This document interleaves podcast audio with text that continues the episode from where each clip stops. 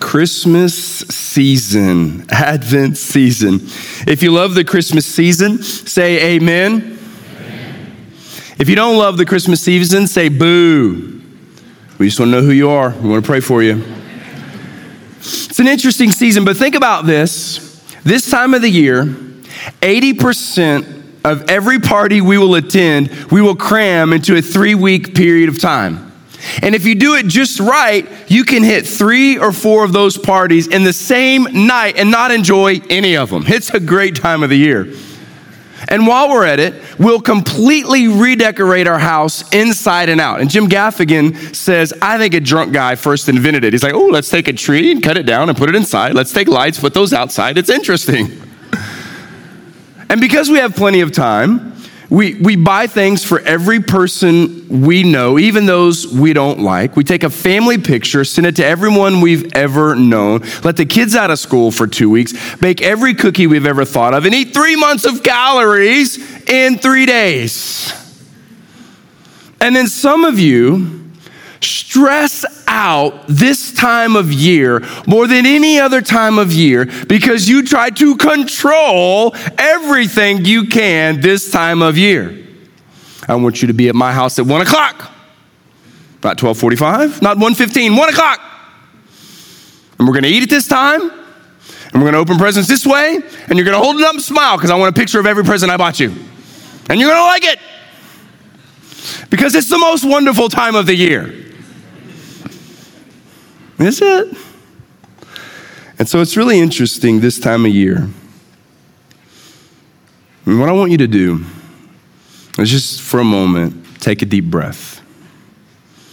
And I want you to slow down before too much of the year gets away. And just for a moment, think about the meaning of Christmas. Because God wants to get your attention. Because if the devil can't slow you down right now, he'll just speed you up.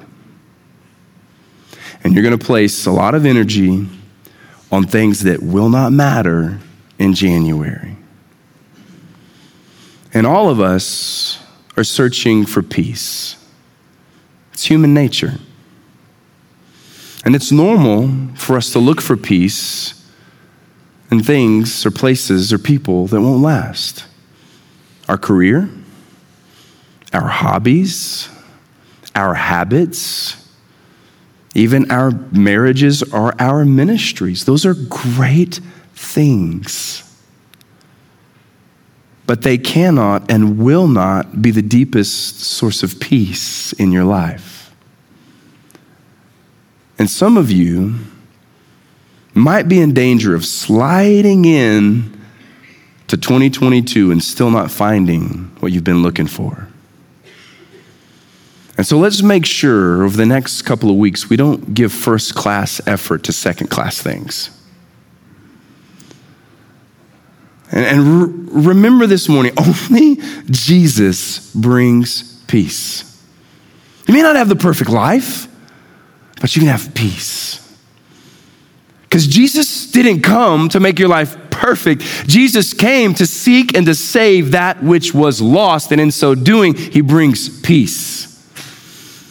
And peace has a name, and it's Jesus. And every person here in this room, watching online, podcasting later, no matter where you live, every one of us have desires and longings. And every desire has a cost. And most of them will leave you in regret, but not Jesus. And in week two of our series, Advent, longing for. We're going to see how humanity's number one desire, humanity's number one desire, and you may think it's peace. We've been talking about peace up into this point. It's not peace. But humanity's number one desire from day one has been control, power, autonomy, authority our number one desire is for control. Because we think if we can be in control, if we can be autonomous, if we can direct our lives, then we will find peace. But that's not how it works. That's not how it works. God doesn't let it work that way. Here's what you're going to find out today peace is found in surrender, not control. It's found in surrender. We're going to learn this by turning all the way back to the book of Genesis. And so, if you have a copy of God's Word, and I hope you do, open to the book of Genesis, chapter 11. Every week I tell you, bring a copy of God's Word. I want you to see it. I want you to have the pages open on your lap. Yes, they will be on the screen or the TV, but whether you're in the room or in your living room, have a copy of God's Word. I don't have the words of life, God does. Amen? And so at the church at Nolensville, we surrender our lives to His Word. Bring His Word. And so I preach from the CSB version. And so if you don't have that, you might want to pick up a copy of that. But I'm going to read all of our verses together. I'll pray, and then as we're used to, we'll go through them one by one. Genesis 11, verse 1. Now the whole earth had the same language and vocabulary. And as people migrated from the east, they found a valley in the land of Shinar and settled there. And they said to each other, Come, let us make oven fired bricks. And they used brick for stone and asphalt for mortar. And they said, Come, let us build ourselves a city and a tower with its top to the sky. Let us make a name for ourselves, otherwise, we'll be scattered throughout the whole earth. Huh. Then the Lord came down to look over the city and the tower that the humans were building. And the Lord said, hmm, If they have begun to do this as one people, all having the same language, then nothing they plan to do will be impossible for them. Verse 7 So God said, Come, let's go down there and confuse their language so that they will not understand one another's speech. So from there, the Lord scattered them throughout the whole earth and they stopped building the city. Therefore, it is called Babylon, for there the Lord confused the language of the whole earth. And from there, the Lord scattered them throughout the whole earth. Lord, today, help us to push back on the natural rebellion that we feel against you and your ways. I confess on behalf of the church that, Lord, we honestly quite often just want to do our own thing in our own way. We think it's going to lead to peace and joy, but it never does. Like, there's not even one instance in 5,000 years of human history of someone charting their own path that doesn't leave, end in misery. So, God, today, help us to learn that peace is found in surrender, not control. In Jesus' name. And everybody said, all right, so you perhaps are familiar with this story the Tower of Babel, but let's, let's go back and look at it. And I want you to see in this story why I'm saying to you, peace is found in surrender and not control. So let's, let's go back and let's take a deeper dive. Verse 1 says, The whole earth had the same language and vocabulary. They used the same language. Now, we don't really know what that's like earnestly. Like we, we really don't. How many of you, show of hands, have ever traveled somewhere where another language is spoken? That, that's a result of the Tower of Babel that we're reading today. And when you interact with that barrier, you, you want to relate, and it, it's, it's hard. There's a barrier to interaction. I tell people all the time, you know, I can speak six languages. Oh, yeah, yes, I can say hello and goodbye in six languages. Uh, I traveled much of the known world and I can say hello and goodbye to a lot of different people groups, but I cannot have a conversation. But there was a day, the Tower of Babel, when everyone spoke the same language. Now it's interesting today, even if you don't speak the same language, you can just use Google Translate and communicate. In fact, that's how we bought our newest puppy, Xander, a Great Dane. He's about four months old. This is Xander. If I say, oh, he wears Xander jammies at night because he gets cold. And so we bought Xander in Houston from a Hispanic couple and knew it was a great breeder, but we couldn't communicate, so we just texted back and forth and made the entire deal, and we couldn't speak the same language, but we were able to. It's interesting that even though there was a communication barrier, technology has made a way. And even though technology has made a way where a diversity of languages now can communicate, we still can't get along. And I don't mean to politicize anything today, but just pick an issue that we're facing economy, COVID, climate, ethics. There is a different opinion with everyone you talk to. And it's not an issue that there's a difference of opinion. Like differences of opinion make for meaningful dialogue. The problem is there's an unwillingness to even dialogue. We don't want to communicate. And if you oppose my opinion, then I oppose you. It's, it's frustrating. Amen? Can't even dialogue. So we're told we must fight and we must be at odds. Well, there was a day where everyone was on the same page, attempting the same thing, speaking the same language. Look at verse 2. So, as the people migrated from the east, they found a valley in the land of Shinar and they settled there. So, they're journeying from Mount Ararat, and Mount Ararat is where the ark rested after the flood, and now they've found themselves in the land of Shinar, which is Mesopotamia. If you look at a map, this is modern day Iraq. That's where this particular scene is unfolding. Look at verse 3. When they said to each other, Come, let us make oven fired bricks, and they used bricks for stone and asphalt and for mortar. So they're making bricks, and they would in that day either use the sun to dry them or a kiln to fire them, which is apparently what they did. And then on top of the brick, they would put tar and mortar. The point is, they really knew what they were doing, and they intended this structure to last a really, really long time. You can still find today, 5,000 years later, bricks from some of these structures. They were about a one foot square and three to four inches thick. Humankind knew what it was doing. They were great builders and artisans even at that time. And look at verse 4. It says this, and they said to each other, look at this verse, it's interesting. See if you can tell what's wrong. Let's, your version may say, let us, let's build ourselves a city and a tower with its top to the sky Let's make a name for ourselves, otherwise, we will be scattered throughout the whole earth. Are you able to discern the problem here? I mean, I mean, honestly, aren't they just attempting an entrepreneurial adventure? What is the problem here? Well, you don't have to turn back very far. Just, just go back to Genesis 9, two chapters earlier. And God told the people, Be fruitful multiply, and fill the earth. And what they're saying here is we're going to do something for ourselves so that we don't have to obey God and scatter throughout the earth. Humankind has always sought to disobey God. It started with Adam and Eve. They were told to be fruitful and multiplied, and they sinned and disobeyed God. Humanity, because it's fallen, has always rejected God. And so, what you're reading here is after the flood, God had destroyed the world with the flood everything in it except for the eight, Noah and his family. God makes a new start and he tells Noah and his family a repetition of the original command to Adam and Eve be fruitful and multiply and fill the earth.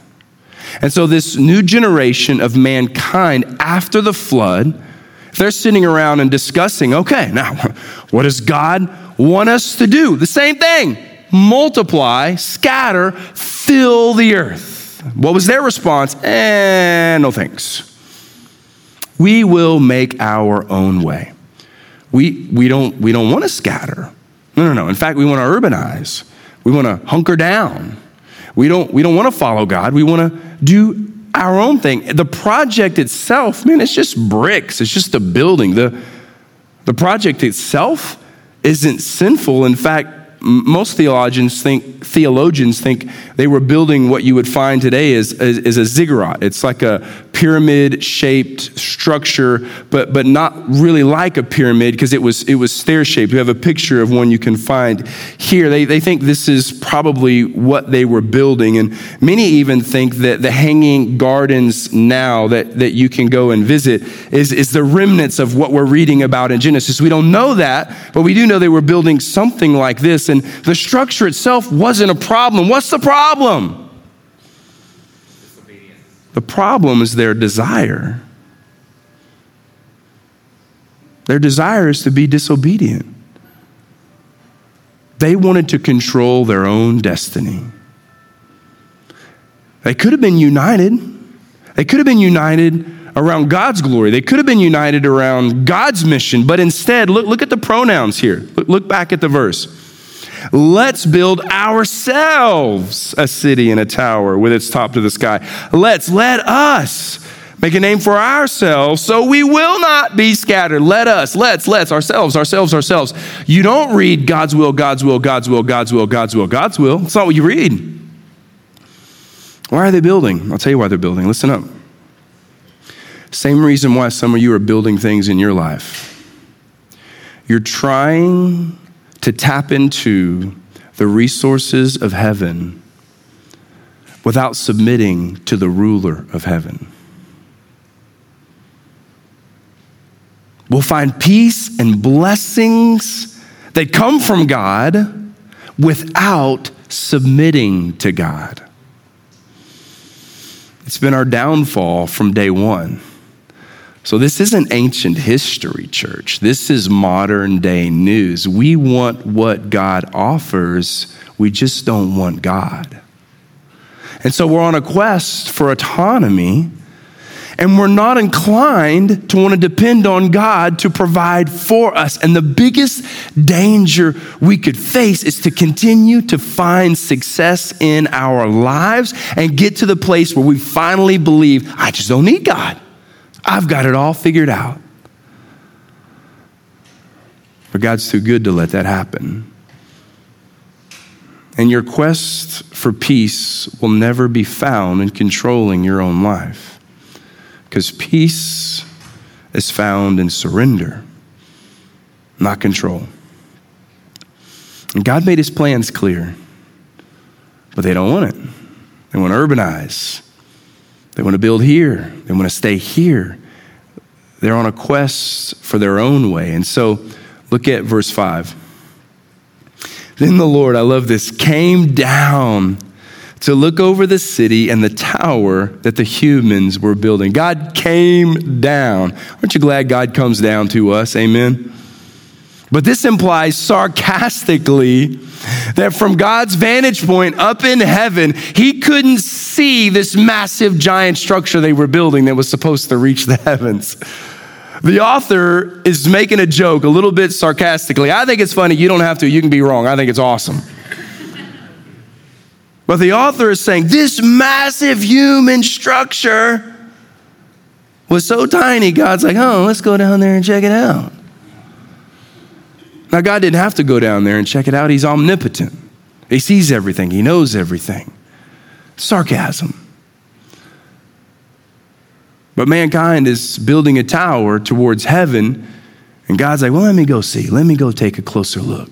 I'm going to have to kind of step out of heaven all the way down there just to go see what they're doing. And God, God comes down. And what you need to know there's nothing that God doesn't see, so rest really well. That there isn't one meeting from one decision maker behind any closed door with any world leader trying to accomplish anything that God doesn't see. And God can step down into the middle of it anytime He wants because He's not out of control. And look at the next verse. So the Lord said, Oh, well, if they have begun to do this as one people, all having the same language, then nothing they plan to do will be impossible for them. They're all rallying around a common mission and a common purpose, but it's not my will, it's their own. And they're rallying around their disobedience. Now, nothing will be impossible for them. See, the problem with us reaching our full human potential in that way, in God's eyes, is that in the end, we deify ourselves instead of Almighty God. We make gods of our own selves instead of submitting to Almighty God. And here's what I don't understand. Let me ask you a question. The reality is, we are so prone to listening to someone or something else. Let me just let me ask you a question. How many of y'all use like the Waze app or Google Maps to get anywhere? Show of hands. Yeah. When I moved here, that's all I did. Where am I going? Kroger. And it gives me like four options. You want to go this way, this way, this way. I want to go the fastest way. Waze app, I'll be driving, take a right. I don't want to take a right. I promise you, take a right. I don't take a right. I don't even ask questions, just take a right. How many of y'all use Yelp or TripAdvisor before you stay anywhere? I don't go out of town and stay at any Airbnb that doesn't have a great TripAdvisor rating, and I want platinum rating because I want to trust someone's opinion, right? How many of y'all, when y'all buy on Amazon, buy number one, Amazon's choice? We recommend this one. How many of y'all show of hands? What's wrong with y'all? Buy the Amazon choice, it's always good. We are so prone to listen to someone else and someone else's opinion. You'll read 30 seconds of national news and think you fully understand what's happening. We're so prone to listen to someone else, listen to someone else's opinion, but we refuse to listen to our Creator. We are hardwired to trust other opinions we just refuse to seek it from the one that really matters. Why? Because humanity, because of the sin inside of us, is predisposed to autonomy, self control, self reliance. That's what you see at the Tower of Babel. Because they think they're going to find peace. They think they're going to find everything they want. But it's not true. Because peace is found where? Surrender, not control. And you need to know today has the power to flip the script in your life. Why today? Because you don't change anything tomorrow. Tomorrow's not the answer. Because tomorrow's never the answer. Why is tomorrow never the answer? Because you're always going to fix that tomorrow, and you're always going to repair that tomorrow, and you're always going to get in shape tomorrow, and you're always going to heal that relationship tomorrow, and the future's always going to be tomorrow. The problem is, tomorrow's always tomorrow. How about today? You start reshaping the future in front of you. Today, you can release control and begin to surrender. Ever since humans were created in the garden, we've longed for control, but we always mess it up. There's 5,000 years of human history. Go read it. We long for control, but we don't have the strength to make it last. We want peace, but peace isn't found in control. Peace is found in surrender. So I'm going to show you some numbers that I showed the church about six months ago. I'm going to show you again. 4,000 4,000 is the number of weeks the average person will live. Scientists know, on average, this is how long people live. So 4,000 is the average number of weeks every one of you will live on this earth. I just turned 44. This is how many I have left. It's less than I want. 4,000 seems big until you do the math on what I perhaps have left.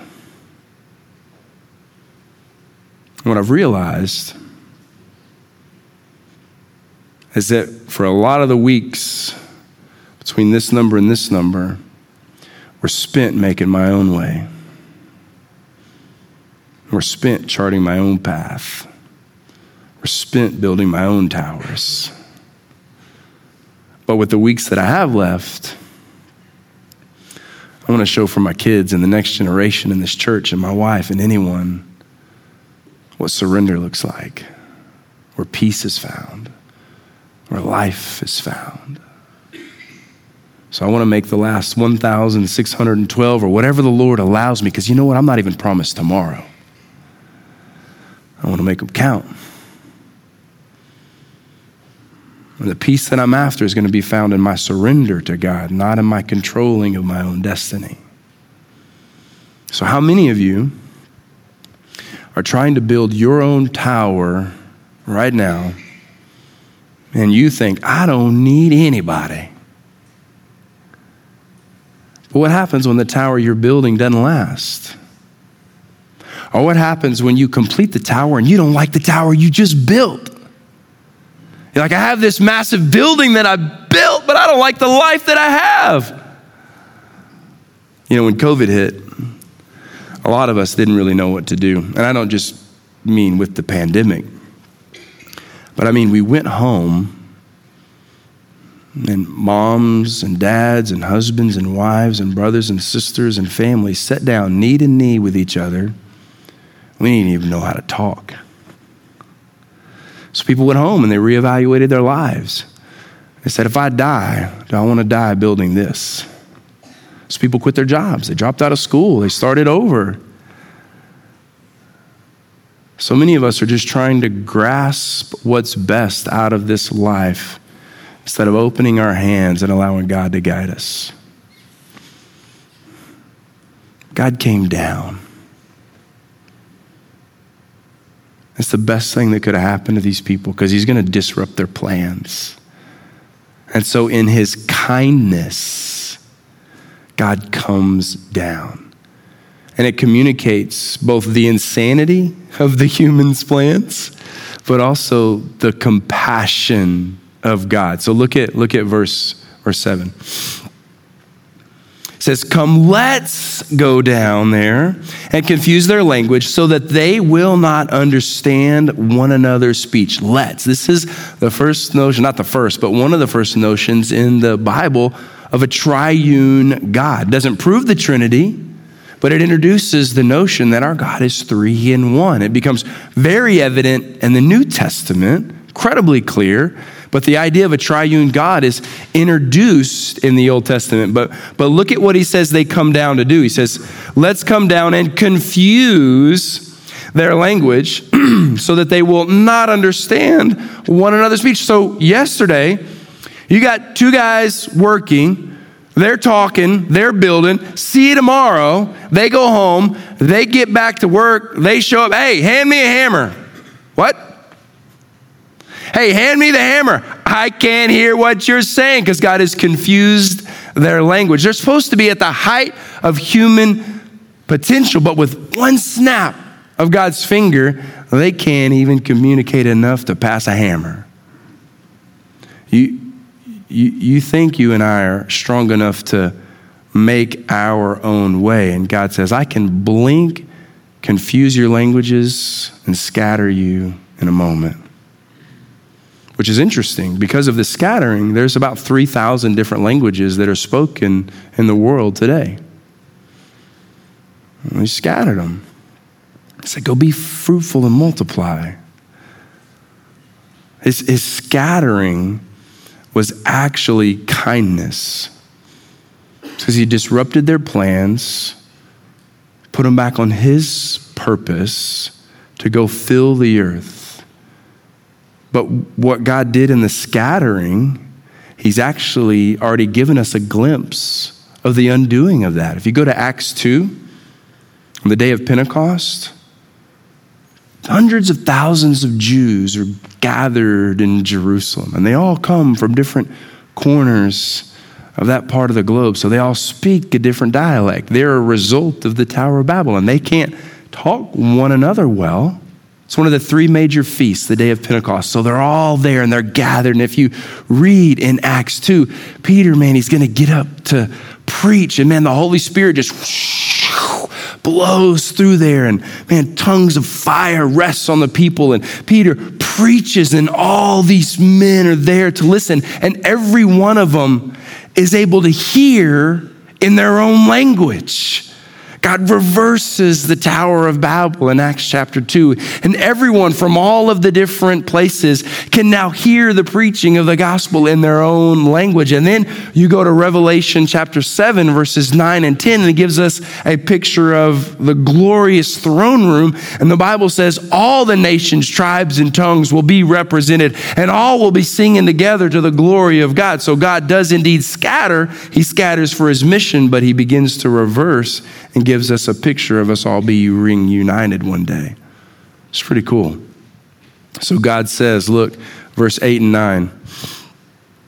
So from there, the Lord scattered them throughout the whole earth, and they've stopped building the city. Verse 9. Therefore, it is called Babylon, for there the Lord confused the languages of the whole earth, and from there the Lord scattered them throughout the earth. Scattering was not discipline or punishment, but it was God's loving kindness to get them back to fulfilling his promised plan. And at the end of the day, God is a scattering God. God is a sending God. God called Abraham, but then he sent Abraham. God sent his son. God sent us the Spirit. God sent out the disciples. God sent the prophets. Jesus sent out the 72. The church has been sent out into the world. God scatters. And God sends and God scatters because now he doesn't want us to fill the earth, He wants us to multiply disciples throughout the earth. And so God sends His church throughout the world to make disciples of the world. Unity around the mission and the message of Jesus, the gospel, the life giving, soul saving gospel of Jesus Christ. And so we as a church, we have to make a choice every day to realize that, man, our peace and our joy will be found in surrender, not in control. And we're going to send and we're going to scatter and we're going to obey. And we have a vision as a church over the next two years to make sure every person that breathes air in a 10 mile radius hears the gospel because of us.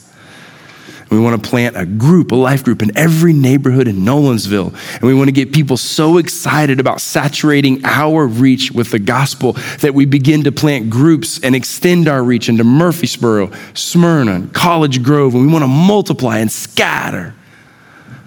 We want to obey the Great Commission. We want to fulfill what God has called us to do. And as long as I'm the pastor here, you're going to regularly hear from me. The best thing that we do as a church won't be what happens in this room, as glorious and great as it is. I love it. But the best things that we do as a church is when we scatter. And when we obey Jesus and go give our lives away and lose them if necessary for the sake of the gospel that the need around us is so urgent. We do not have time to build our own structures and our own buildings. We need to go and obey. Did you know that there are around 10,000 people within a nine square mile radius of us that are unchurched, dechurched, lost, and searching? 10,000 people within a bike ride of here that do not have the hope of heaven. There are 750 kids, students, within walking distance of this campus that are not connected to a local church anywhere. As the chaplain of the Nolensville Police Department, I'm regularly made aware of the desperate and deep need of our community. The single moms and those who are suffering with ailing diseases and those who are struggling with addictions and abuse. The need around us is great. I've told you multiple times, this building's only been open not even two years, and we've hosted three funerals, and every one of them was for a teenage boy. So much need around us, so many families that need a touch of the gospel. We do not have time, we don't have the weeks to waste doing our own thing and building our own lives.